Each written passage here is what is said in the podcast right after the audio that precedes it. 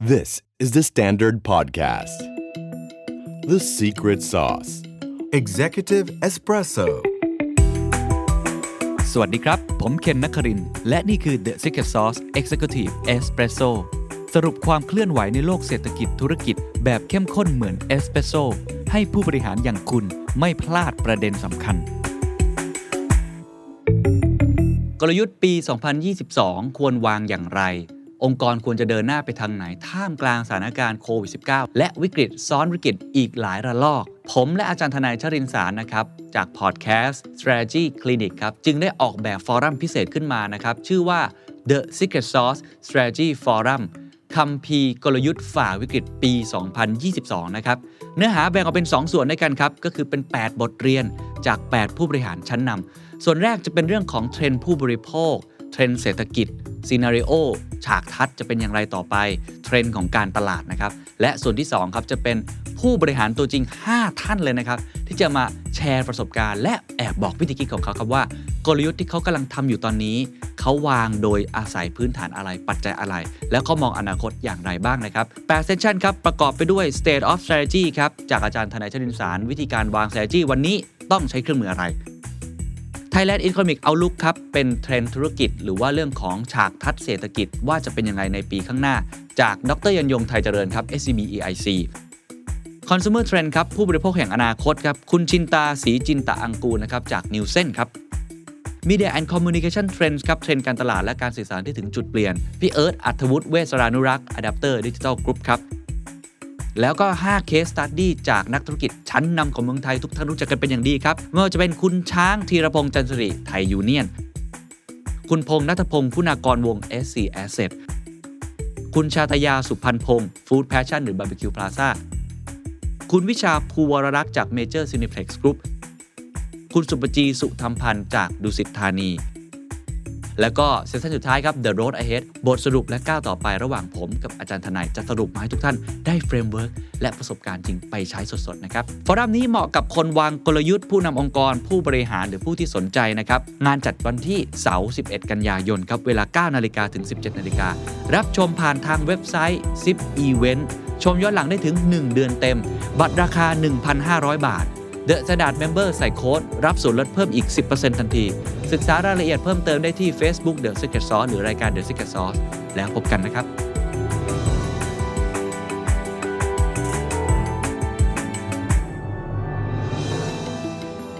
สวัสดีครับ สวัสดีคุณผู้ชมทุกท่านนะครับ ที่กำลังรับชมผ่าน Facebook Live ของ The Standard หรือว่า YouTube Live ของ The Secret Sauce นะครับ คุณอยู่กับผมเคนนักกรินวรรณกิจไพบูลนะครับ วันนี้สบายๆนะครับ วันเสาร์ที่ 28 สิงหาคม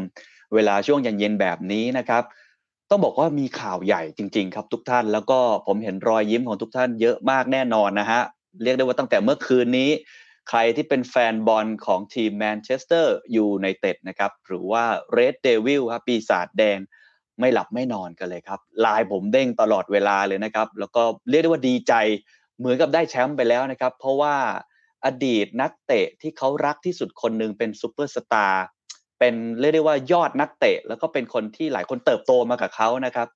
ประมาณ 6-7 ปีที่อยู่กับแมนเชสเตอร์ยูไนเต็ดเป็นตำนานไปแล้วนะครับ จากบ้านไปประมาณ 12 ปีกลับมาแบบดีลเขย่าโลกก็คือคริสเตียโนโรนัลโดนะครับไลฟ์นี้ผมตั้งชื่อตอนว่าโรนัลโดกลับแมนยูดีลเขย่าโลก แล้วถ้าเกี่ยวกับธุรกิจเศรษฐกิจก็คือหุ้นพุ่งกระฉูดเลยครับ โอ้โหเรียกได้ว่าเป็นดีลที่สลับซับซ้อนฟ้าผ่าบางคนใช้คำว่าเหมือนกับว่า hijack นะฮะแล้วก็เกิดโรนัลโดเอฟเฟกเกิดขึ้นทันทีครับ ตอนนี้ทั่วโลกคุยกันเรื่องนี้เยอะมากๆนะครับ ไม่ต่างจากเรื่องข่าวโควิด หรือเรื่องเฟดเมื่อวานที่ทำ QE tapering ส่งสัญญาณค่อนข้างชัดเจนมา ตอนนี้ข่าวของโรนัลโดยึดพื้นที่สื่อหมดแล้วนะครับ เพราะว่าก่อนหน้านี้ มีข่าวออกมานะครับ ไม่นานมานี้เองช่วงประมาณวันที่ 21 22 สิงหาคมนี่เองนะครับ ไม่ถึง 7 วันที่แล้วเนี่ยมีข่าวออกมาบอกว่าโรนัลโดจะย้ายทีม ตอนนั้นผมอ้าวผมก็คิดว่าคงจะเป็น fake news นะฮะไม่คิดว่าเป็นเรื่องจริงนะครับ ปรากฏว่าข่าวเริ่มจริงมากขึ้นเรื่อยๆกลิ่นเริ่มเริ่มมี แต่ตอนนั้นคือจะมาแมนเชสเตอร์ครับแต่เป็นแมนเชสเตอร์ซิตี้ครับสีฟ้าเรือใบสีฟ้านะครับ หลายคนก็ถ้าเป็นแฟนแมนยูก็เริ่มแสดงความไม่พอใจมีข่าวว่าเอาเสื้อไปเผาอะไรด้วยนะครับเพราะว่านี่คือนักเตะที่เขารักที่สุดนะครับแล้วก็เป็นคนที่แจ้งเกิดมากับทีมนี้เลยโดยเฉพาะนะฮะแต่พอค้อยหลังไปไม่นานครับปฏิบัติการเกิดขึ้นเร็วจริง ๆ บางคนบอกว่ามันเป็นปฏิบัติการแบบเขย่าโลกที่มันเกิดขึ้นชั่ว ไม่ไม่ถึงสองสาวันเองนะครับ ที่ข่าวพลิกไปพลิกมา สุดท้ายดีลมาจบที่แมนเชสเตอร์ยูไนเต็ดได้นะครับ ขั้นตอนหลังจากนี้เหลือเพียงการตกลงรายละเอียดส่วนตัว การขอเอกสารสำคัญในการเดินทาง และการตรวจร่างกายเท่านั้นนะครับ ยอดนักเตะชาวโปรตุเกสวัย 36 ปี ก็จะกลับคืนสู่รังโอลด์แทรฟฟอร์ดอีกครั้ง นับเป็นการคืนถิ่นโอลด์แทรฟฟอร์ดอีกครั้งในรอบ 12 ปีนะครับหลังจากที่ก่อนหน้านี้โรนัลโดเนี่ยค้าแข่งให้กับแมนเชสเตอร์ยูไนเต็ดช่วงปี 2003 ถึง 2009 ลงเล่นไปทั้งสิ้น 292 นัด ยิงได้รวม 118 ประตู แล้วก็ออกไปโลดแล่นกับทีมเรอัลมาดริดประมาณ 9 ปี แล้วก็ยูเวนตุสอีก 3 ปี ก่อนที่จะกลับมาที่แถลงการณ์จากสโมสรใช้คำนี้นะครับ หลายคนอมยิ้มมากๆ เพราะว่าเขาบอกว่าทุกๆ คนที่แมนเชสเตอร์ยูไนเต็ดกำลังรอต้อนรับกลับคืนสู่บ้านของคริสเตียโนนี่คือบ้านของเขาจริงๆนะครับ ไม่แน่ใจว่าทุกท่านอ่านข่าวนี้ฟังข่าวนี้แล้ว มีความเห็นอย่างไรบ้างลองคอมเมนต์กันมาได้นะครับ สวัสดีทุกท่านนะครับ คุณบอลเคซีบอกวีว่าโรนัลโดนะครับคุณฟุกกิ๊กแก๊กบอกว่าเมื่อคืนน้ำตาไหลเลยครับ คุณโลโคสนะครับบอกว่านึกว่าไปแมนซิตี้ดีใจมากครับที่ได้เชียร์แมนยูที่มีโรนัลโดนะครับ หลายคนก็แสดงความดีใจนะครับ คลิปเมื่อวานนี้ออกมาหลายคนเลยนะครับ ออกมา เรียกได้ว่าไชโยโห่ร้องกันเยอะมากนะครับ แล้วก็มีเหล่าอดีตนักเตะแมนเชสเตอร์ยูไนเต็ดหรือว่านักเตะแมนเชสเตอร์ยูไนเต็ดปัจจุบันเองก็ โอ้ออกมาแสดงความดีใจกันเยอะมากนะครับ ผมเองเนี่ยเป็นแฟนอาร์เซนอลนะครับ แต่ก็ตื่นเต้นไปด้วยไม่ได้นะครับ ต้องบอกว่านี่เป็นปรากฏการณ์จริง ๆ เพราะว่าก่อนหน้านี้เนี่ยเมสซี่เพิ่งจะย้ายออกจากบ้านของเขานับ 20 ปีเลยกับบาร์เซโลนา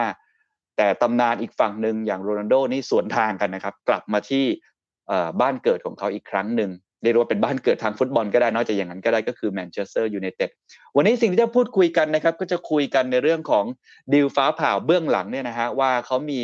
ปฏิบัติการอย่างไรรวมทั้งคุยในเชิงเศรษฐกิจธุรกิจด้วยนะครับว่าไอ้ดีลเนี้ยทำไมมันถึงสำคัญแม้ว่านักเตะจะอายุถึง 36 ปี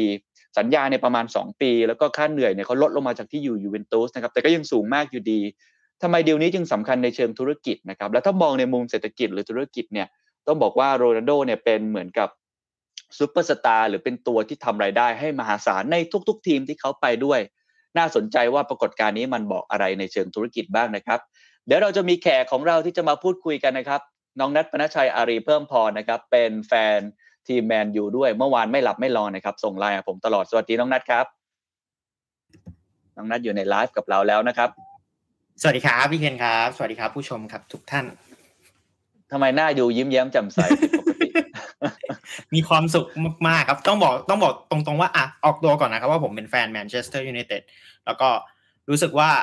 มันเป็น moment ที่ทำให้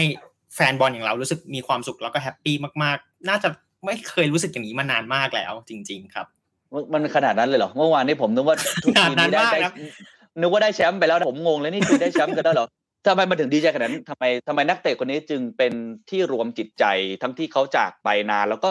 อยู่กับทีมก็ไม่ได้นานเท่ากับนักเตะหลาย ๆ คนนะ ประมาณ 6 ถึง 7 ปีใช่ไหมครับทำไมมันจึงเป็นเหมือนสัญลักษณ์เลยครับมองอย่างนี้ดีกว่าครับพี่เคนคือทุกคนที่แมนเชสเตอร์ยูไนเต็ดรวมถึง Red Devil หลายคนเนี่ยรู้สึกว่าโรนัลโดเนี่ยเหมือนเป็น iconic เขาโด่งดังและเขาก็เริ่มที่จะได้รับการยอมรับฝีเท้าเนี่ยเริ่ม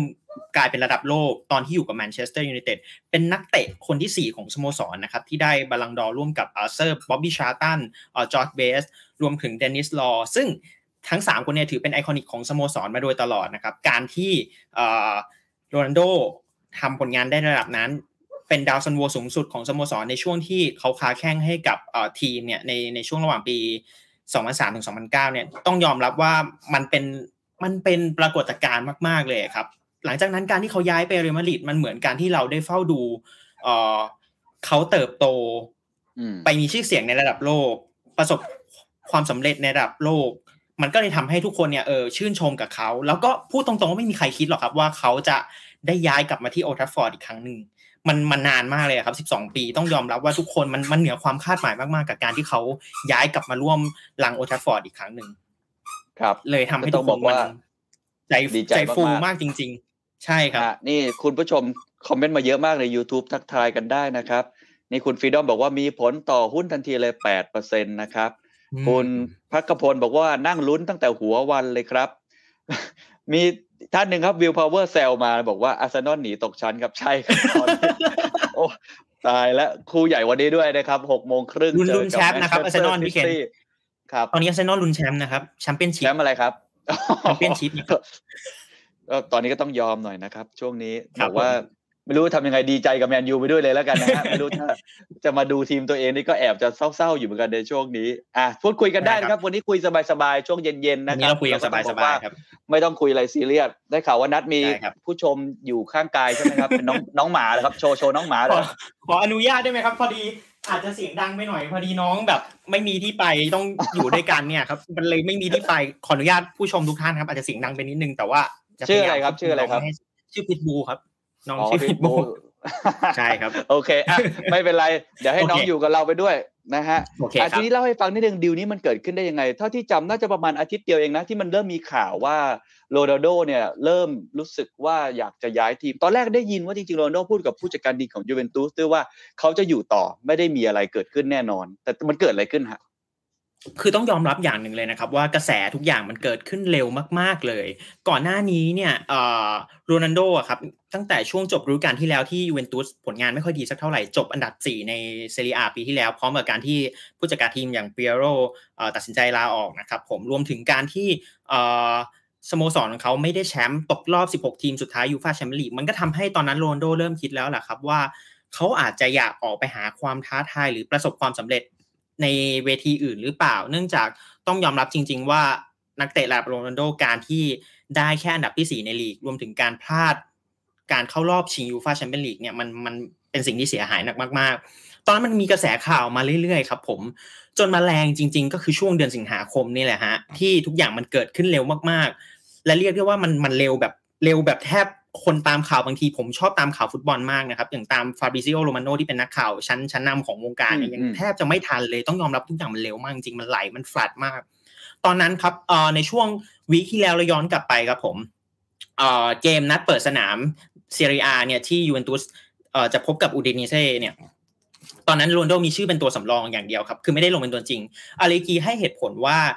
เอ่อเหมือนนักเตะยังไม่พร้อม แต่โรมาโน่รายงานว่าจริง ๆ แล้วเนี่ยตัวโรนัลโดเองอะขอที่จะเป็นแค่ตัวสำรองเท่านั้น เนื่องจากเขามองอืมว่าตัว solution ด้านการในตลาดนักเตะของเขามันยังไม่นิ่ง เลยอยากขอให้มัน stable ก่อนใช่ มันเป็นอย่างนั้นครับ ก่อนหน้านั้นถ้าย้อนกลับไปไกลกว่านี้อีก ช่วงกลางเดือนสิงหาคม ก็มีกระแสข่าวว่าเขาอาจจะย้ายกลับไปเรอัลมาดริดสุดท้ายเขาเลยออกมาดับข่าวนี้ด้วยตัวเองด้วยการโพสต์ภาพที่เป็นเหมือนรูปจุ๊ปากอย่างเงี้ยครับว่าไม่จริงอะไรอย่างเงี้ยครับ อืม ใช่ ซึ่งในที่สุดเนี่ยเออมันกลายเป็นว่าตัวโรนัลโดเนี่ยก็เลยเหมือนพยายามที่จะเจรจากับตัวเมนเดสฮอร์เก้เมนเดสที่เป็นเอเย่นต์ของเขาอะครับในการย้ายออกจากสโมสรยูเวนตุสตอนนั้นเนี่ยชื่อของสองสโมสรที่เข้ามาพัวพันด้วยเนี่ยมีอยู่สองสโมสรนั้นก็คือปารีสแซงต์แชร์กแมงและแมนเชสเตอร์ซิตี้ของปารีสเนี่ยผมมองว่ามันเป็นกรณีที่ว่ามันมีกระแสข่าวกับตัวเอ็มบัปเป้พอดี ตอนนั้นนะครับผมเอ็มบัปเป้เนี่ยเขาเขาเหมือนจะย้ายออกจากทีมต้องการจะย้ายออกจากทีม เพื่อไปร่วมทีมกับเรอัลมาดริดทีมที่เขาต้องการจะไปร่วมทีมนะครับซึ่งมันเหมือนเป็นฝันของเขาเหมือนกัน เพราะว่าอืมเอ็มบัปเป้เนี่ยฝันมาตั้งนานแต่เด็กและมีโรนัลโดเป็น iconic เป็นไอคอนเป็นไอดอลของเขาว่าเขาอยากไปค้าแข่งให้กับเอ่อทีมสโมสรชุดขาวแห่งนี้นะครับกระทั่งเอ่อเหมือนการเจรจาต่างๆเนี่ยมันยังยืดเยื้อออกไปเรื่อยๆ ประจวบเหมาะกับการที่แมนซิตี้ครับตอนนั้นที่เหมือน ดีลเรื่องแฮร์รี่เคนนะครับ มันเริ่มล่มอืมเพราะว่าสุดท้ายแล้วเนี่ยแฮร์รี่เคนตัดสินใจว่าเขาจะอยู่ช่วยสโมสรต่อไปในฤดูกาลอ่านี้คือสเปอร์เรียกค่าตัวเลยแพงด้วย เรียกค่าตัวเกินแพงไปมากด้วยซิตี้ไม่ไหวใช่แล้วเดนอ่แดเนียลเลวี่ก็ค่อนข้างเคี่ยวมากๆ ก็เลยทำให้ทางแฮร์รี่เคนตัดสินใจที่ว่าอะเขาจะเคารพสโมสร แล้วก็อยู่ช่วยสโมสรต่อไปในฤดูกาลนี้ ทำให้เหมือนแมนซิตี้ก็ต้องเริ่มเริ่มเบนเข็มหาคนมาแทนช่องว่างช่วงสุญญากาศเนี่ยครับที่เอ่อกุนย้ายออกจากทีมไป มันก็เลยกลายเป็นหวยไปตกอยู่ที่โรนัลโดอืมที่ผ่านมาครับผมถ้าเราย้อนไปตั้งแต่วันพุธวันพฤหัสเนี่ยมันจะเห็นว่ากระแสข่าวอะครับผมมันมันหมุนมาตลอดเลยว่าเนี่ยมันมีโอกาสไปแมนซิตี้เยอะมาก ๆ แทบจะประมาณ 70-80 80%แล้วที่เหมือนโรนัลโดแทบจะย้ายไปสวมใส่เสื้อสีฟ้าของเรา Citizen นะครับผมจนกระทั่งช่วงคืนวันพฤหัสนะครับเขาโหมข่าวกันแรง ผมผมจำได้ว่าตอนนั้นมีหลายคนบอกว่าดีลมันแบบ agree แล้วเรียบร้อย มีการลงภาพโปรโมทว่าแบบเออโรนัลโดน่าจะย้ายมาแล้วแหละ หมายถึงว่าสำนักข่าวต่างๆนะเช่น Goal หรือ Bleacher เองก็ดี เลยทำให้คนคาดการณ์กันว่าครับผมน่าจะไปแมนเชสเตอร์ซิตี้แน่นอน และอย่างที่พี่เคนบอกครับ แฟนแมนยูหลายคนไม่พอใจกับสิ่งนี้มากๆเอ่อ โพสต์ข้อความด่า โพสต์ข้อความบอกว่านักเตะโปรตุเกสที่แมนยูมีและยอดเยี่ยมที่สุดมีคนเดียวก็คือบรูโน่เฟรนันเดสไม่ใช่โรนัลโดอีกแล้ว ประมาณนั้นเลยคือต้องยอมรับว่าผมในขณะที่เป็นแฟนแมนยูเองก็รู้สึกผิดหวังนะครับ แต่ก็เข้าใจเป้าประสงค์ของโรนัลโดที่จะย้ายออกจากยูเวนตุสรวมถึงการที่เขาอยากจะมาเล่นให้กับทีมที่มีโอกาสจะประสบความสำเร็จ โดยเฉพาะในช่วงที่เขาอยู่ในวัย 36 ปี แล้วมันถึงเป็นเหมือนช่วงบั้นปลายชีวิตการค้าแข้งแล้วเนาะผมเชื่อว่าเขามีเหตุผลของเขา ใช่ แต่สุดท้ายครับผมช่วง press conference ก่อนเกมการแข่งขันพรีเมียร์ลีกจะเริ่มต้นขึ้นในวันเสาร์วันอาทิตย์เนี่ยของพรีเมียร์ลีกนะครับผมมันเกิดการพลิกการหักมุมอย่างรุนแรงขึ้น คือเซอร์ตัวโอเล่กุนนาร์โซลชาเนี่ยผู้จัดการทีมยูไนเต็ดได้ให้สัมภาษณ์กับผู้สื่อข่าวนะครับ ตอนนั้นเขาบอกว่า เหมือนพูดออกมาเลยมีคนถามเขาแหละว่า เออเหตุการณ์โรนโดมันอะไรยังไงนะเขาก็บอกว่าเราและโรนโดมีสายสัมพันธ์ที่ดี และมีการพูดคุยมาโดยตลอด ตัวบรูโน่เนี่ยก็มีการพูดคุยกับเขาเช่นกัน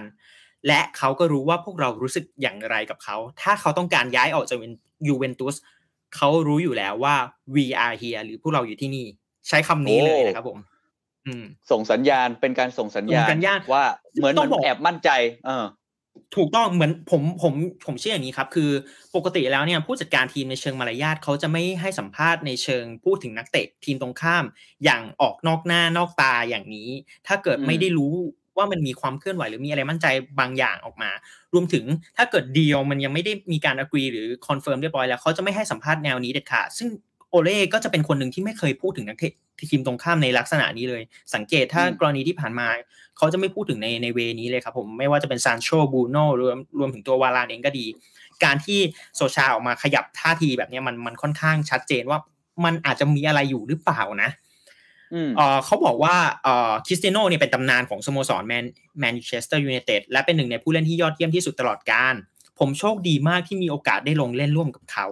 และจะได้สอนเขาตอนได้รับงานเป็นโค้ชเรามาดูกันแล้วกันว่าจะเกิดอะไรขึ้น คือเหมือนโอ้นี่แค่คนติดตามเปิดเหมือนจะเปิดไพ่เลยเนี่ยว่าจะได้ทีมที่คนติดตามใช่มา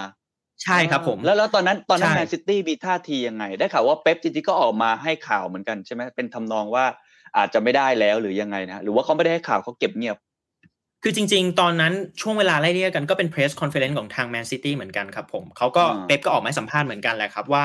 คือทุกๆอย่างมันเกิดขึ้นยาวนานในในตลาดซื้อขายก็ต้องลองติดตามกันดูที แต่มันสัญญาณของเป๊ปคือมันเหมือนค่อนข้างเขาจะแอบแตะเบรกอยู่เบาๆ ว่าแบบอาจจะล้มเลิกดีลแล้วนะ หรืออะไรอย่างเงี้ยครับไม่ไม่คือดูได้เลยว่าสัญญาณของเป๊ปท่าทีมันผ่อนแรงลงทำให้ทำให้เห็นว่าเออแมนซิตี้อาจจะมีแนวโน้มที่จะถอนความสนใจจากการซื้อตัวโรนโด ในอีกระยะเวลาไม่นานต่อจากนั้นเลยครับ ทันทีก็มีข่าวเลยว่าอ๋อแมนซิตี้ได้ล้มเลิกความสนใจในการเจรจาคว้าตัวโรนโดมาร่วมทีมเป็นที่เรียบร้อย หลังจากที่ press conference ทั้งหมดออกไปอืมโอ้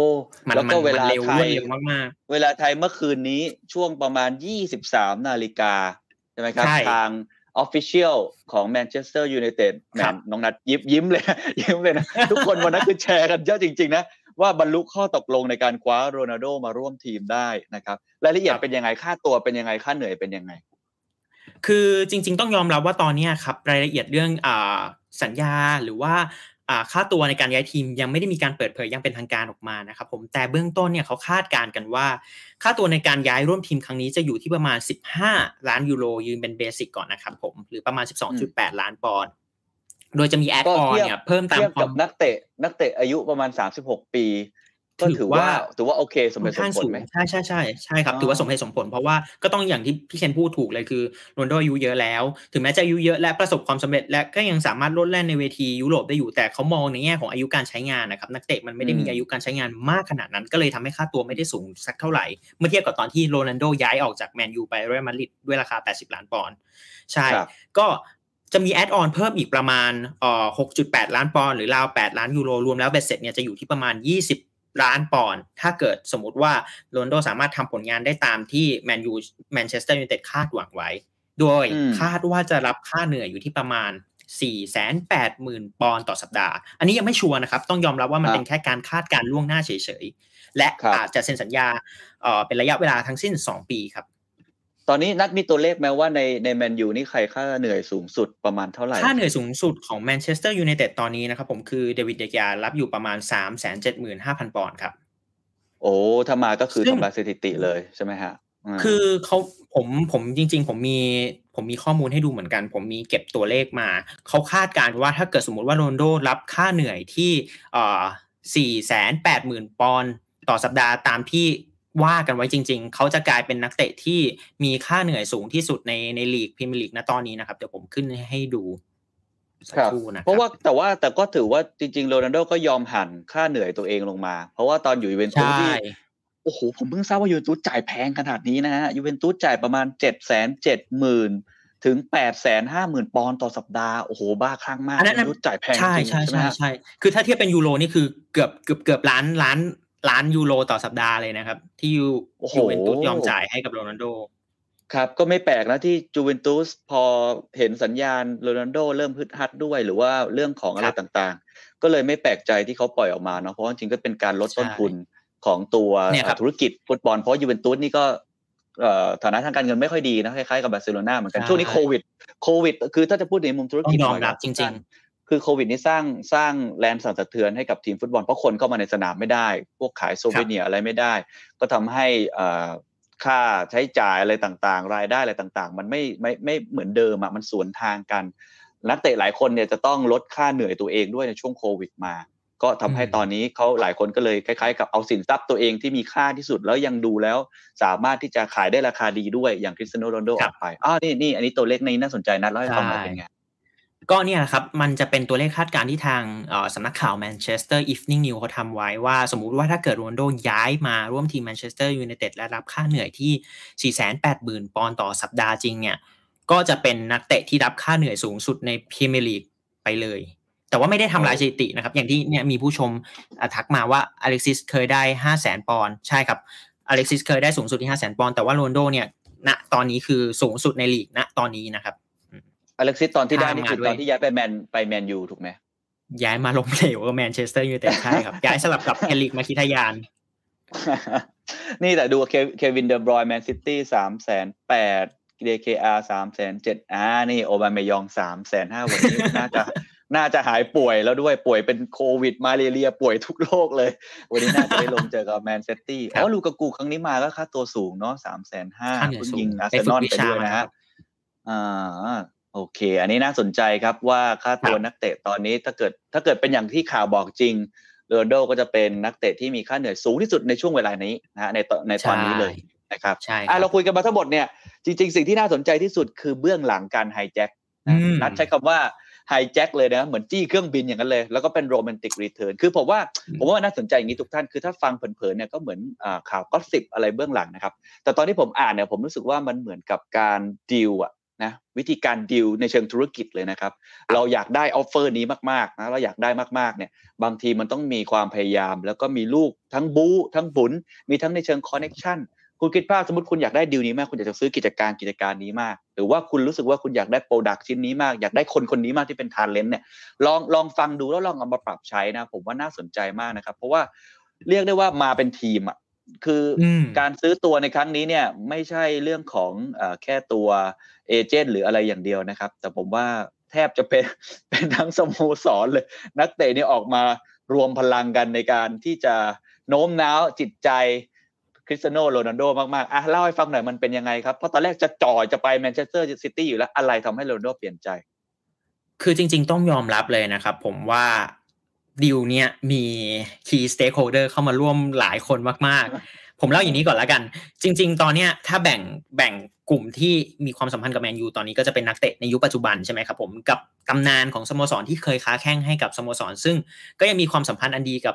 สโมสรมาเป็นเวลานานแล้วแหละ อย่างเช่นกลุ่มนี้ก็จะมีพวกเวย์นรูนีย์เอ่อริโอเฟอร์ดินานด์รวมถึงปาทริซเอวร่าซึ่งกลยุทธ์เนี่ยเขาใช้วิธีการเหมือน กระจายดาวล้อมาครับ ในการทำทุกอย่างเพื่อให้ใช่แบบนั้นเลยเรียกว่าแบบนั้นเลย คือเอ่อเท่าที่ผมจับสัญญาณได้ตั้งแต่ข่าวมันออกมาช่วงวันคืนวันพฤหัสตามเวลาประเทศอังกฤษนะครับผมเหมือนหลายๆคนเนี่ยนักเตะหลายๆคนที่เคยค้าแข่งกับโรนโดติดต่อดีลโดยตรงหาเจ้าตัวเลย ผมเล่าอย่างนี้ละกันเริ่มต้นที่เอ่อตัวริโอเฟอร์ดินานด์คืออดีตตำนานกองหลังชาวอังกฤษคนนี้ได้โทรสายตรงถึงโรนโดเลยว่าแบบเฮ้ยนายจะย้ายออกจาก ยูเวนตุสจะไปแมนซิตี้จริงเหรอ จะทำแบบนั้นจริงๆเหรอ บอกมาซิว่าแบบไม่ได้โกหกนะ คือพูดทุกอย่างเหมือนแบบเขาออกมาเปิดเผยเรื่องนี้ภายหลังนะครับ ต้องยอมรับก่อน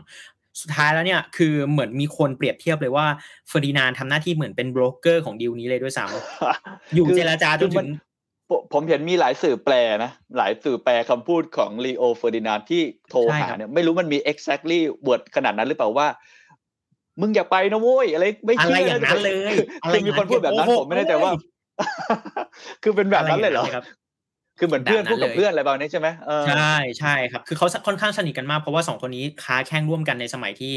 ยุคที่เรื่องรุ่งเรืองของแมนเชสเตอร์ยูไนเต็ดนะครับผมพูดแบบแล้วยุคแล้วยุคแล้วยุคนี้ยุคนี้เป็นไงกำลังใกล้จะรุ่งเรืองอีกครั้งครับ โอเคอะไรอย่างนั้นโอเคอ่าแต่ว่าคนแรกริโอเฟอร์ดินานด์ซึ่งซึ่งอันนี้ผมถามนิดนึง เดี๋ยวมันจะมีชื่อและนักเตะอีกหลายคนที่พยายามจะโน้มน้าวเขาเขาเขาล็อบบี้ด้วยกันไหมเขาทำกันเป็นทีมที่เขาคุยกันไหมว่าเฮ้ยริโอ เดี๋ยวโทรไปนะ เดี๋ยวเฟอร์กี้โทรต่อนะ เดี๋ยวเอฟร่าจัดการแบบนี้มันกดดันเป็นเป็นหมู่คณะไหมหรือว่าต่างคนก็ต่างรักสโมสรก็เลยทำแบบนั้นอะ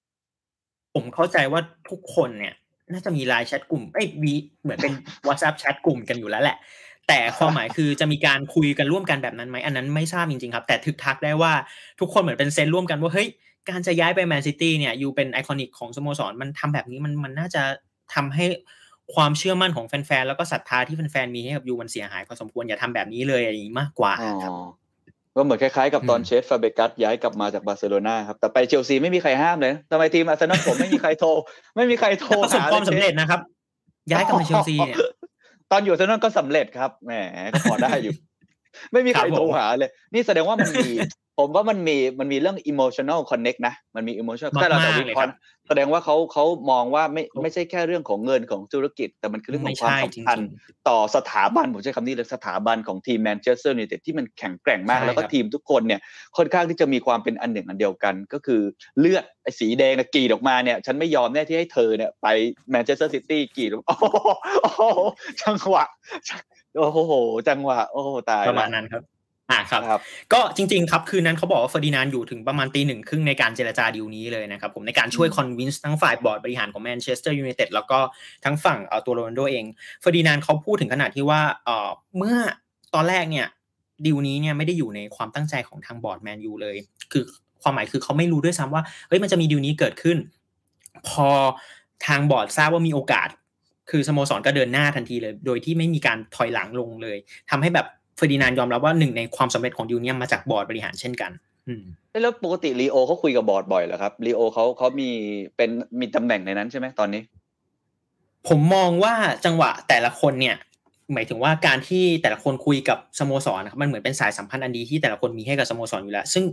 ปัจจุบันริโอไม่ได้มีตำแหน่งให้กับสโมสรแมนเชสเตอร์ยูไนเต็ดไม่ได้เป็น ambassador อะไรเลยนะครับผมเป็นเหมือนวัดนะวันนี้เขาเป็น commentator ให้กับช่องรายการ commentator ของ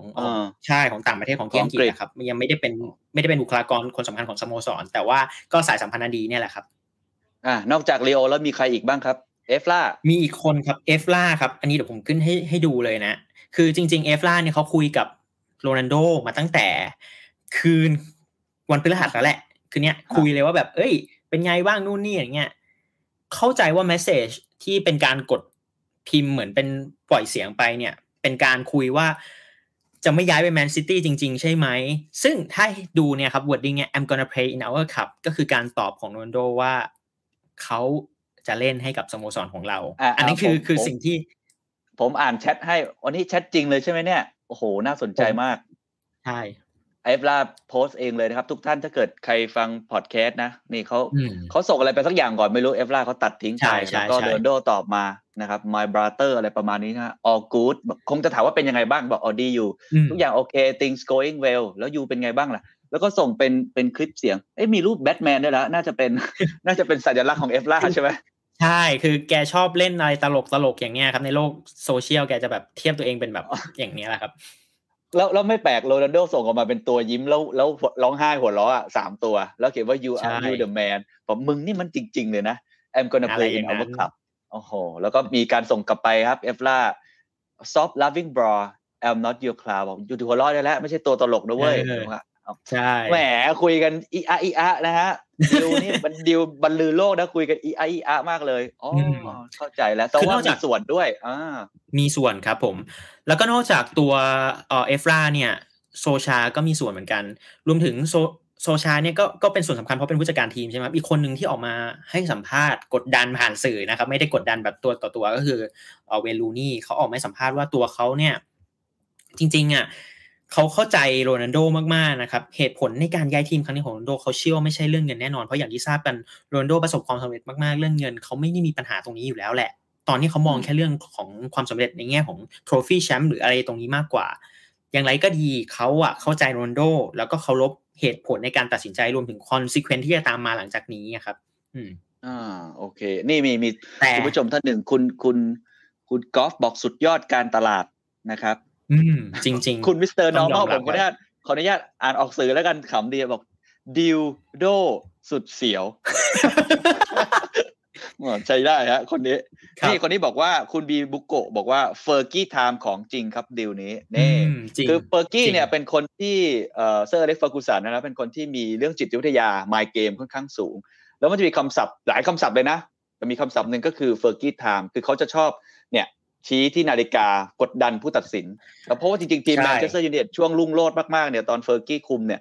ชอบยิงนาทีท้ายๆมากอาร์เซนอลได้โดนประจำช่วงนามาทีชนะท้ายๆตลอด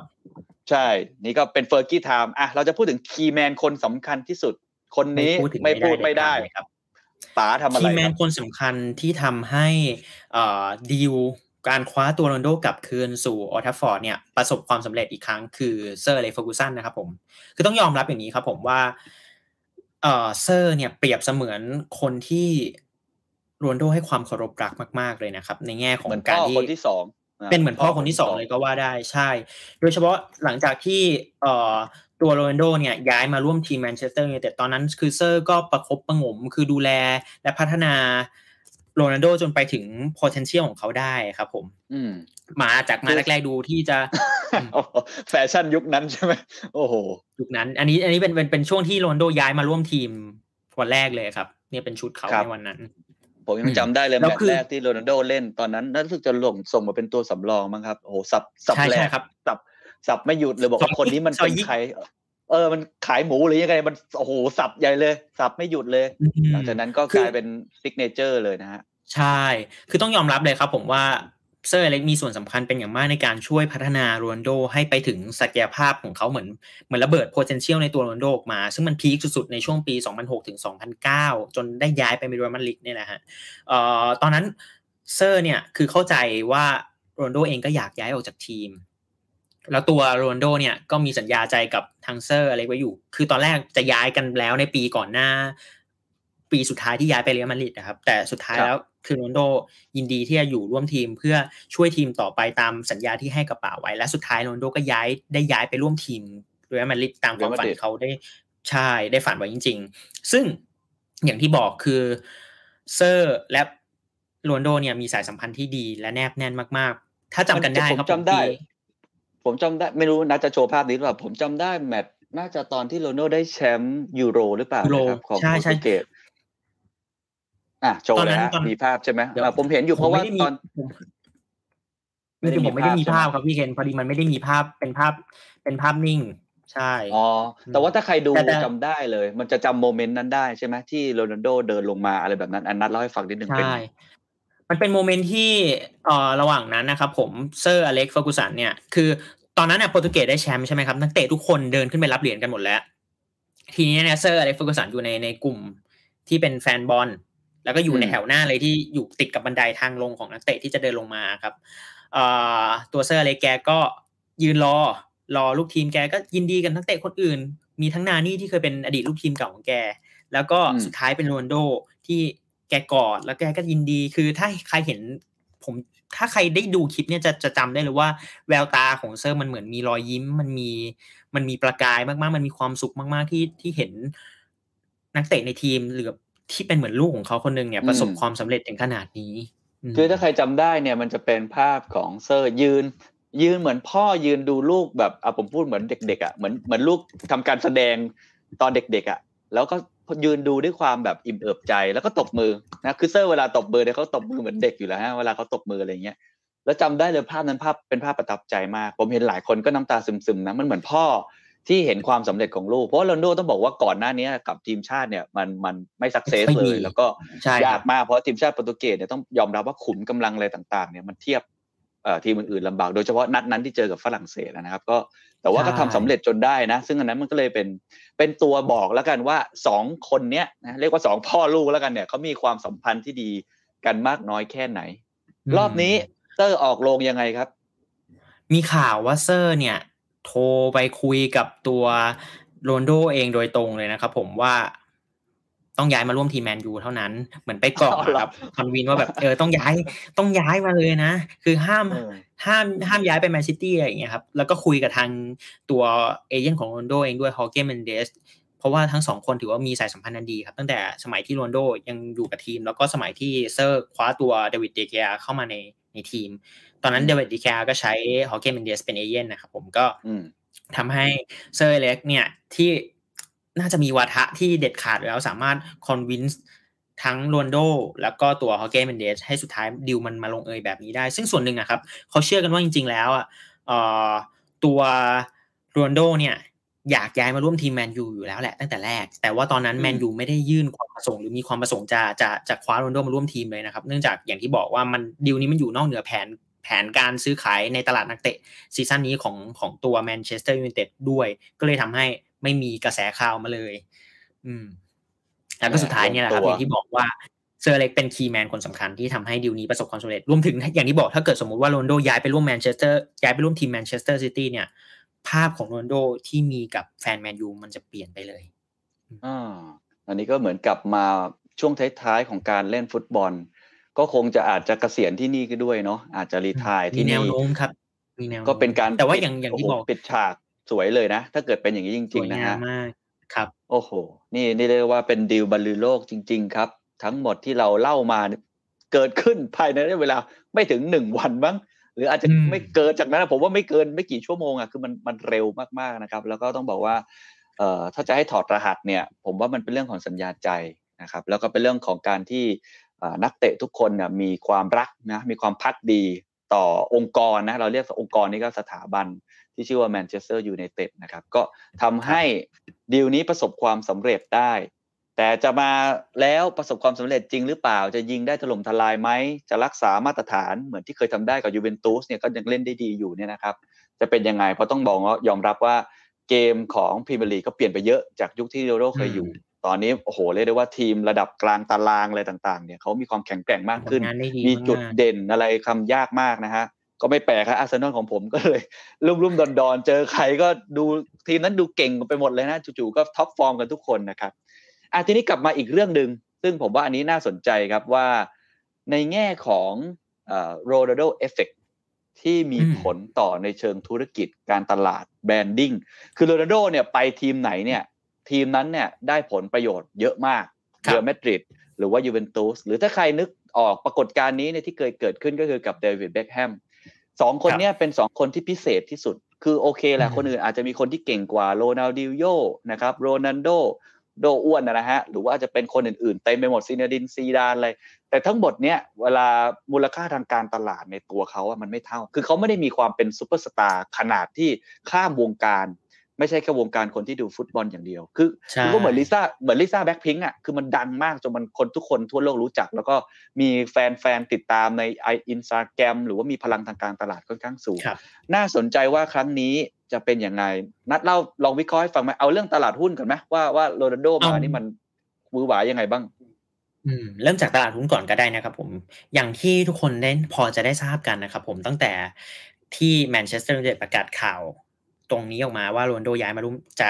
ตกลงบรรลุข้อตกลงเนี่ยในการคว้าตัวโรนัลโดมาร่วมทีมเนี่ยหุ้นของแมนเชสเตอร์ยูไนเต็ดในตลาดหุ้นนิวยอร์กนะครับผมก็เด้งขานรับการประกาศข่าวนี้ทันทีเลย โดยที่พุ่งขึ้นไปสูงสุดที่ระดับ 19.09 ล้านดอลลาร์สหรัฐ หรือขึ้นประมาณบวก 9%นะครับผม คิดเป็นมูลค่านี่ที่ทำให้ตัว Market Cap แมนเชสเตอร์ยูไนเต็ดมันพุ่งเนี่ยอยู่ที่ประมาณ 300 ล้านยูโรในเวลานั้นนะฮะ ครับและปิดตลาดที่ประมาณ 18.29 ดอลลาร์สหรัฐตกลงมานิดนึงนะครับหรือบวกประมาณ 5.84 จากช่วงเวลาเดียวกันของวันก่อนหน้า ถือว่าเป็นเอฟเฟกที่ที่เห็นชัดพอสมควรเดี๋ยวผมขึ้นพอดกราฟให้ดูจริงๆ ผมมีพอดกราฟมาไว้เหมือนกันอืมครับโอ้โหต้องซึ่งคือ คือตอนแรกเปิดตลาดมาวันนั้นไต่ๆอยู่ที่ประมาณสิบสิบแปดเองเนาะนะสิบเจ็ดใช่ใช่เริ่มประมาณเปิดนั้นเปิดตลาดสิบเจ็ดจุดสามแปดใช่ใช่ใช่ แล้วก็พุ่งอย่างที่นัดบอกก็คือนี่นี่ทำนี่นิวไฮช่วงข่าวพีคๆเนี่ยช่วงประมาณเนี่ยถ้าห้าทุ่มเวลาไทยของเขาเลยประมาณเนี้ยนะอ่านี่ใช่ครับเห็นชัดขึ้น เนี่ยเนี่ยประมาณช่วงเวลาสิบสองนาฬิกาห้านาทีของเขาบ้านเขาบ้านเราก็ประมาณเนี่ยห้าทุ่มเที่ยงคืนใช่ไหมโอ้โหใช่นี่ขึ้นใช่มาใช่ครับสิบเก้าจุดหนึ่งห้าแล้วก็ปิดตลาดสิบแปดจุดสองเก้าคนอืมคนเดียวมันสร้างอิทธิพลได้ขนาดนี้ เพราะอะไรลองวิเคราะห์ดูครับทำไมนักลงทุน จึงมองว่าการมาของโรนัลโดนี้มันมีเอฟเฟกต์ส่งผลมากต่อผลประกอบการต่อรายได้ ต่ออมความเชื่อมั่นเหรือมันมันเกิดจากอะไรครับ คนคนนี้เป็นมากกว่านักฟุตบอลครับผม เป็นเหมือนอืมอินฟลูเอนเซอร์คนหนึ่งที่ที่มีอิทธิพลมาก ๆ ในในโลกยุคปัจจุบันพี่เคนทราบไหมครับว่าใครมียอด follower สูงสุดในอินสตาแกรมณณเวลานี้นะครับ นักหมายถึงนักฟุตบอลเหรอครับพอจะทราบไหมลองลองหรืออะไรเอ่อทุกคนเลยครับ รวมมทุกนุษคนย์เลยใช่ไหม มนุษย์บนโลกเนี่ย ทั่วไปเลยเนี่ย ว่าใครมียอดยอดติดตามไอจีสูงที่สุด เอาเป็นโอ้ภาษาถ้าถามเรานะฮะเดี๋ยวนะ คิดก่อนนะ คนดังสุดใช่ไหมก็ต้องมีพวกนักการเมือง บารักโอบามา โดนัลด์ทรัมป์เอ่อลุงตู่เหรอ หรือว่าใครคนอื่นไม่รู้เหมือนกัน หรือว่าลิซ่าแบ็คพิงค์อ่าผมผิดผมหมดเดาเลยอย่างงี้ครับผมเดาโรนัลโดนี่แหละ อะใช่ถูกต้องผมจะผมจะให้ทายทำไมอะเนาะใช่ไหมอะนี่ผมไปดูกันเลย จริง ๆ ผมรวมมาครับ ผมถ้าจะดูก็จะเห็นเลยว่า อันนี้คือ real-time เลยนะครับ จริง ๆ แล้วเนี่ยโรนัลโดคือถ้าไม่นับอินสตาแกรมที่เป็นเป็น account ของแพลตฟอร์มเนี่ยคริสเตียโนโรนัลโดคือบุคคลที่มียอด follower ใน Instagram แพลตฟอร์มเนี่ยสูงที่สุดที่ประมาณ 334 ล้านราย โอ้โหอืมเออนี่ ก็คือคือประเทศไทยคูณคูณไปห้าห้าประเทศไทยอะรวมกันห้าประเทศไทยที่ติดตามเขาอยู่เออใช่แล้วสูงกว่าเอ่อดาราอย่าง The Rock ศิลปินอย่างเวน่ากันเรย์คาริจันนอรวมถึงเมสเพื่อซี่นคู่แข่งอย่างเขาอย่างเดียวเมสซี่หรือแม้กระทั่งดาราอย่างเซเรนาโกเมสคิมคาเดเชียนบิออนเซ่หรือจัสตินบีโบเรียกได้ว่ามันเป็นปรากฏการณ์มากๆเลยครับ ที่คนคนหนึ่งที่เป็นนักกีฬา จะมีคนติดตามแล้วก็มีอิทธิพลกับโลก pop culture มากถึงขนาดนี้อืมครับก็อย่างที่นัทบอกผมว่าโรนัลโดเนี่ยไม่ใช่ไม่ใช่แค่นักกีฬา คือครับภาพภาพหนึ่งอะสำหรับพวกเราน่ะ ที่ดูฟุตบอลอยู่แล้วอะเขาก็เหมือนนักกีฬาคนหนึ่งใช่ไหมครับ แต่ถ้าเกิดว่าข้ามสายไปสมมติคุณผู้หญิงหลาย ๆ ท่านที่อาจจะไม่ได้ดูฟุตบอลเนี่ยโรนัลโดเนี่ยเป็นเหมือนดาราใช่ไหมเป็นเหมือนอืมอินฟลูเอนเซอร์อย่างที่นัทบอก บางคนมองด้วยครับว่าเป็นนายแบบด้วย คือเขาครับข้ามสายจากแค่อยู่ในโลกของสปอร์ตเนี่ย ไปได้ทั่วเลย ซึ่งอันนี้ผมถึงบอกว่าเป็นความสามารถเฉพาะตัวทั้งในแง่ของรูปร่างหน้าตาด้วยนะ หรือว่าความสนใจของเขาที่มีต่อต่อแฟชั่น หรือ connection อ่าใช่ หรือว่าการครับที่เขาไปออกสื่อที่หลากหลายเนี่ย คือคนคนหนึ่งไม่ไม่ได้บอกว่าหน้าตาดีแล้วจะทำได้แบบนี้นะ คือมันต้องใช่มีอิทธิพลต่อคนมากๆ อย่างอีกคนหนึ่งที่เราเห็นก็คือเลโอเนลเมสซี่ ผมเดาว่าคนครับที่สามรองจากนักฟุตบอลน่าจะเป็นเนย์มาร์เนย์มาร์หรือว่าอาจจะเป็นผมครับใช่ไหมอ่าผมผมเนย์มาเดาร์ไว้อย่างนั้นเนย์มาร์คือ คือต้องเข้าใจว่าไอเนี้ยไอไอ indicator เนี่ยนะครับผมว่ามันน่าสนใจตรงที่ว่ามันเป็นการบอกของบุคคลที่ดังที่สุดในโลกอะระดับหนึ่งแล้วกันเอางี้แล้วกันคือไม่ได้บอกทั้งหมดนะครับ ซึ่งเอ่อผมอยากเล่าประสบการณ์นิดนึงคือ กีฬาเนี่ยมันเป็นอย่างที่ผมบอกเป็น emotional connect คือคือ pop culture ไม่ว่าจะเป็นหนังจะเป็นเพลงเนี่ยก็ทำได้ดีระดับหนึ่งนะครับ แต่กีฬาเนี่ยผมว่าทำได้ดีกว่า คือผมเคยไปแทบจะสุดอีก โลกหนึ่งเลย อีกฟีกซีกโลกหนึ่งผมเคยไปที่โคลัมเบียใช่ไหมครับอยู่ติดชายแดนเวเนซุเอลาอะไรเงี้ยก็ไปเล่นกับเด็กๆเขาก็พูดภาษาอะไรที่ผมฟังไม่รู้เรื่องอยู่แล้วนะเด็กๆ ผู้ลี้ภัยอะไรก็คุยกันเล่นกัน สุดท้ายเขาก็เล่นฟุตบอลกันเอาบอลมาเขี่ยเล่นกันนู่นนี่นั่น สุดท้ายสิ่งที่จะคุยกันรู้เรื่อง ระหว่างผมกับเด็กที่อยู่คนละโลกคนละ background เลย คือฟุตบอลพอพอแค่ผมพูดชื่อนะครับ ตอนนั้นพูดชื่ออ นักเตะโคลัมเบียที่ตอนนี้อยู่เอเวอร์ตันชื่ออะไรนะครับฮาเมสโรดริเกซอ่าอ่า James พูดโรดิง Rodriguez เกสเขาก็เขาก็เฮกันเขาก็รู้จักพอพูดโรนัลโดพูดเมสซี่ก็รู้จักกันหมดครับกลายเป็นมันเป็นภาษาสากลของโลกได้ ฟุตบอลเนี่ยมันมีมันมีความสามารถมันมีพลังค่อนข้างสูงนะครับ ก็ไม่แปลกใจที่โรนัลโดก็เลยมีพลังสูงมากที่จะเชื่อมนะระหว่างโลกกีฬาไปสู่โลกธุรกิจไปสู่โลกของดารา หรือว่าโลกอื่นๆ ได้อีกมากมาย อันนี้คือพลังที่หนึ่งที่ เห็นเลยว่าอันดับที่หนึ่งของโลกในแง่ของอินสตาแกรมแสดงว่าเขามีพลังมากจริงครับ ซึ่งโพสต์โพสต์หนึ่งของโรนัลโดครับ มีมูลค่า 1.6 ล้านดอลลาร์สหรัฐนะครับผมโพสต์ครั้งเดียวเนี่ยทำเงินได้ 1.6 ล้านดอลลาร์สหรัฐใช่ครับ อันนี้ข้อมูลมีทางการเปิดเผยมา เมื่อล่าสุดเมื่อเดือนกรกฎาคมที่ผ่านมา 1.6 ล้านดอลลาร์สหรัฐถือว่าเป็นเงินที่เยอะมากๆเลยนะครับสำหรับการโพสต์ภาพเพียงโพสต์เดียวเนี่ยครับโพสต์ภาพเดียวได้เกือบห้าสิบล้านอะ ห้าสิบล้านบาทกว่าใช่ใช่ใช่สูงกว่าอันดับที่สองอย่างดเวย์นจอห์นสันหรือ The Rock เนี่ยตอนสูงกว่าประมาณแปดแปดหมื่นดอลลาร์สหรัฐถือว่าเยอะมากครับโอ้โหพวกเราทำงานทั้งชาติครับสิบอีกสิบชาติเขาไม่เท่าโรนัลโดโพสต์ภาพแป๊บเดียว นี่คือนี่คืออานุภาพของเขานะฮะแล้วในเรื่องอื่นๆล่ะครับ เรื่องอื่นๆเช่น ผมจำได้ว่าตอนโรนัลโดย้ายไปเรอัลมาดริดหรือว่ายูเวนตุสนี่เสื้อขายดีมาก ซึ่งรายได้ของทีมฟุตบอลก็ถือว่าจริง ๆ ก็มีส่วนนะ เดี๋ยวผมจะเล่าอีกทีว่ารายได้ทีมฟุตบอลมาจากไหน แต่ว่าให้นัดเล่าก่อนว่าเอฟเฟกในแง่ของอไม่ว่าจะเป็น souvenir เสื้อหรือว่าการถ่ายทอดสดที่จะได้คนมาติดตามเยอะขึ้นมันเป็นยังไงครับ จริง ๆ ต้องยอมรับอย่างหนึ่งนะครับ ผมว่า ตัวเลขเรื่องการยอดขายเสื้ออย่างเงี้ยมันอาจจะไม่ได้มีการเปิดเผยออกมาอย่างเป็นทางการ แต่ทุกคนทราบกันดีครับ ผมว่าการที่นักฟุตบอลระดับระดับโรนัลโดย้ายไปร่วมทีมยูเวนตุสในตอนนั้นเนี่ยหรือว่าระดับอย่างเมสซี่ที่ย้ายย้ายมาร่วมทีมปารีสแซงต์แชร์กแมงในฤดูกาลล่าสุดเนี่ยรวมถึงโรนัลโดที่ย้ายมาร่วมแมนเชสเตอร์ยูไนเต็ดเหมือนกันนะครับมันมันสร้าง impact มาก ๆ ในแง่ของการที่แฟนเนี่ยจะต้องเข้ามา engage ในการซื้อของที่ระลึกอยากเข้ามาดูนักเตะระดับโลก ให้เห็นกับตาในสนามจริง ๆ ซึ่งตอนนั้นเท่าที่จำกันได้ครับผม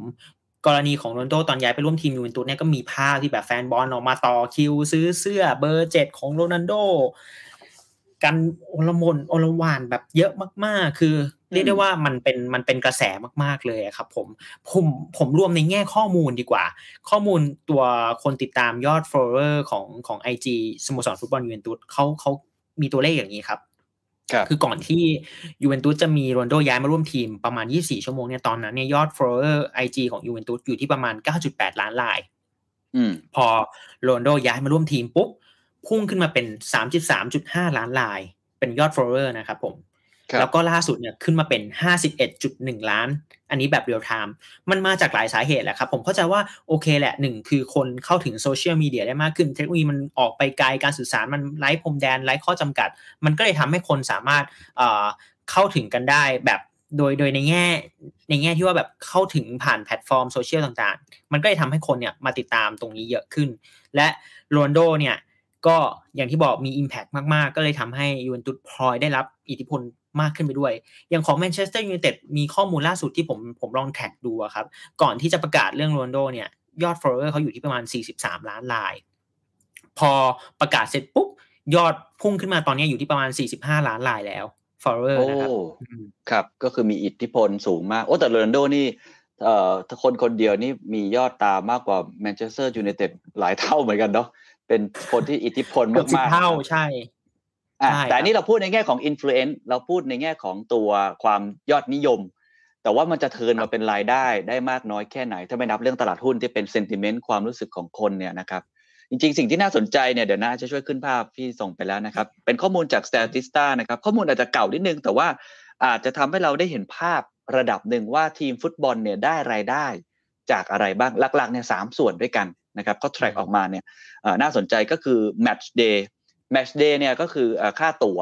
นะครับหรือว่าที่ผมเข้าใจน่าจะเป็นพวก souvenir ในวันนั้นด้วยก็คืออะไรที่เป็น physical store หรือว่า online store แต่เป็นเรื่องเรื่องของการแข่งขันก็คือซื้อมาขายไปอะไรแบบนั้นนะครับ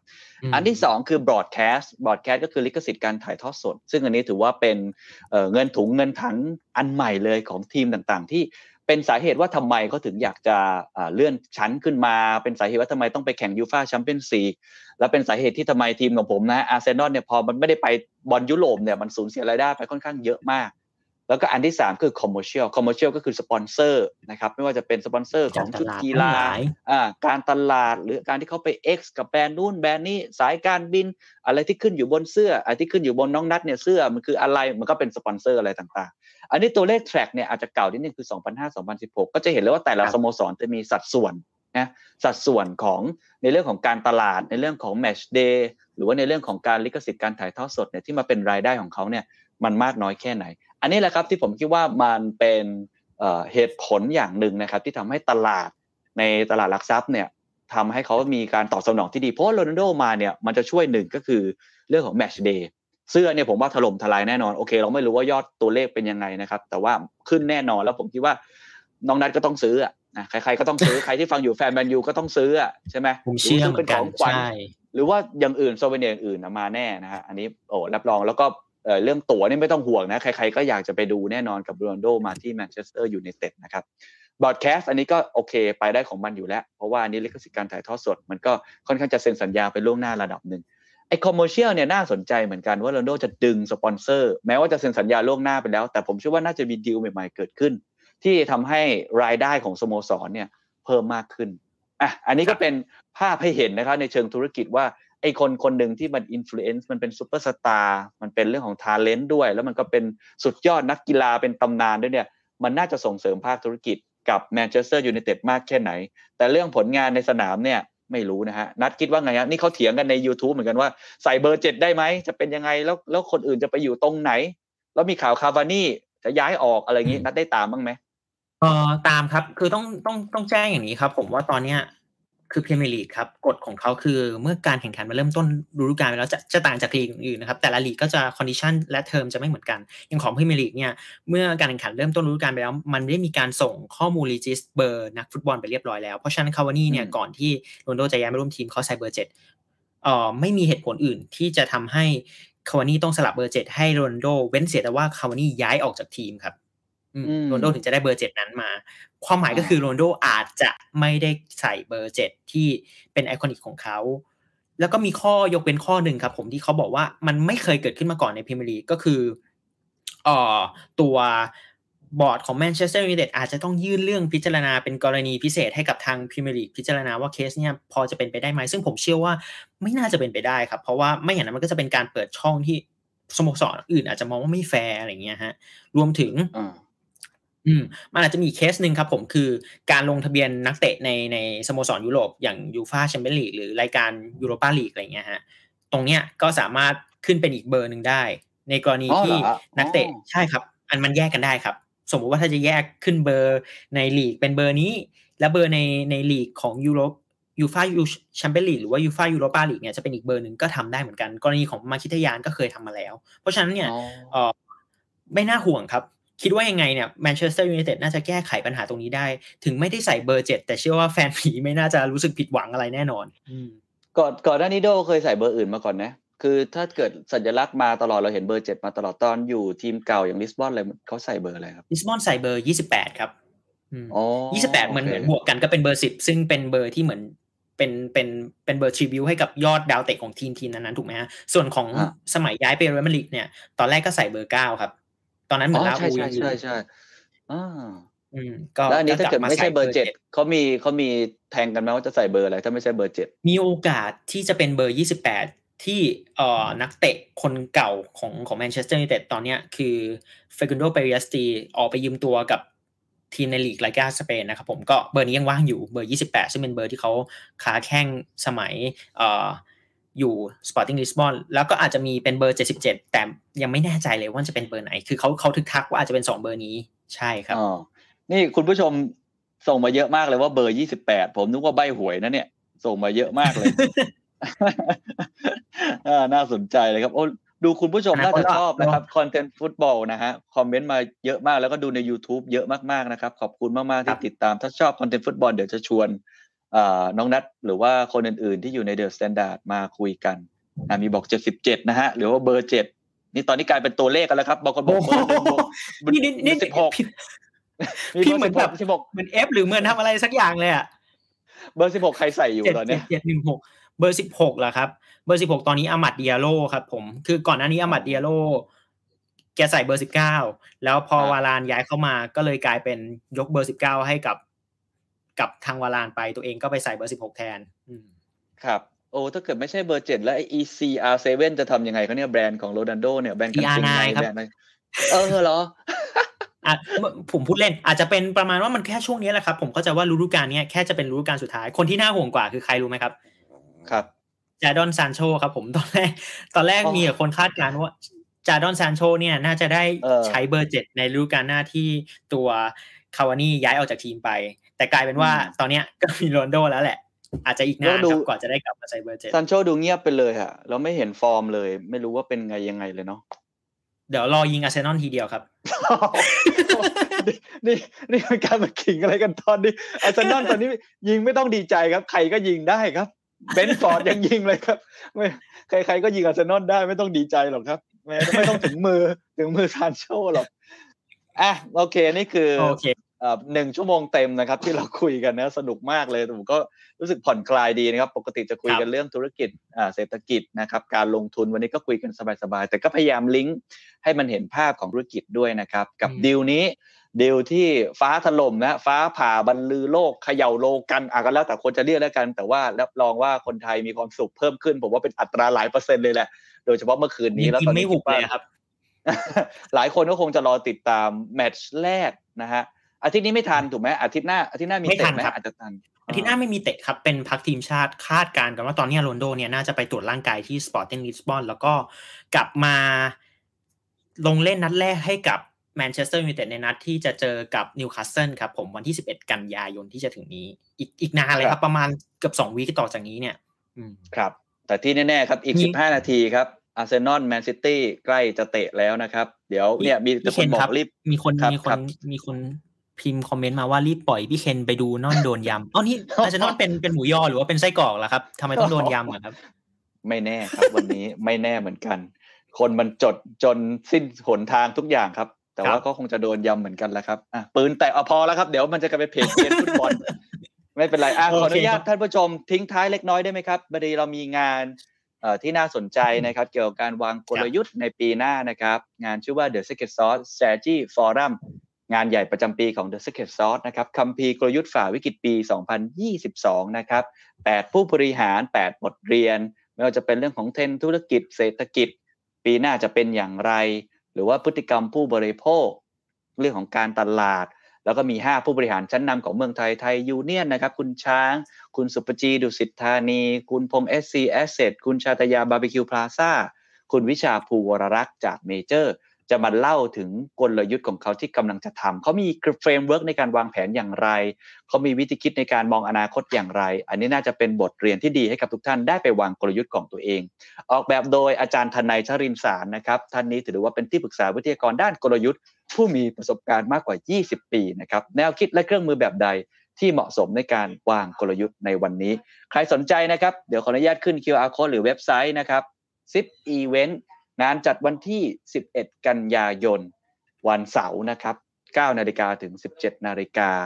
ก็บัตรราคา 1,500 บาทนะครับ ซื้อบัตรได้แล้วตั้งแต่วันนี้ ก็ใครที่สนใจเรื่องกลยุทธ์ ใครที่สนใจเรื่องการวางแผนต่างๆ นี่น่าจะเป็นฟอรัมที่เหมาะสมกับคุณมากๆสำคัญที่สุดครับ ดูย้อนหลังได้ถึง 1 เดือนเต็ม 1เดือนเลยนะครับ ทุกคนอาจจะมีธุระปะปัง จะส่งต่อให้เพื่ออะไรผมก็ไม่ว่ากันนะครับ แต่ขอให้คุณได้ความรู้ดีๆ กลับไปไปวางแผนธุรกิจ แล้วก็เรื่องของวางแผนกลยุทธ์ของตัวเอง ก็ฝากร้านด้วยนะครับ The Secret Sauce Strategy Forum นะครับ หวังว่าจะมีผลงานเรื่องของการ performance ต่างๆ ในแง่ของวิธีการพูดหรือว่าวิธีการนำเสนอเนื้อหาอะไรที่ ดีเหมือนกับที่โรนัลโดน่าจะทำได้ดีกับแมนเชสเตอร์ยูไนเต็ดอ่านี่โยงกลับมาได้ให้แฟนแมนยูช่วยซื้อบัตรหน่อยนะครับ เจียดตังในการซื้อเสื้อซื้อเสื้อแมนยูมาซื้อบัตรนะฮะ The Secret Sauce Strategy Forum นะครับนี่คือทั้งหมดนะครับ ต้องขอบคุณน้องนัทมากที่มาคุยกันในวันเสาร์นะครับได้เรียกว่าคุยกันด้วยหัวใจเลยนะ ใส่เชื่อแมนชูมาคุยกันเลยนะครับ แล้วน้องน้องน้องน้องพิทบูยังอยู่ไหมครับ น้องพิทบูหลับแล้วครับ อะโอเคครับ ขอให้ทุกท่านมีความสุขในวันเสาร์นะครับ วันนี้ฟุตบอลเยอะเลยนะครับ แล้วถ้ามีโอกาสเดี๋ยวคงไม่ได้เจอเรื่องของการไลฟ์คุยกันอีกแบบนี้เรื่อยๆ ผมก็ชอบเหมือนกันนะ สบายๆดีนะครับ หวังว่าทุกคนจะมีความสุขในวันหยุดสุดสัปดาห์แล้วเดี๋ยวพบกันอีกนะครับ วันนี้ขอบคุณมากครับ ลาไปก่อน สวัสดีครับ สวัสดีครับ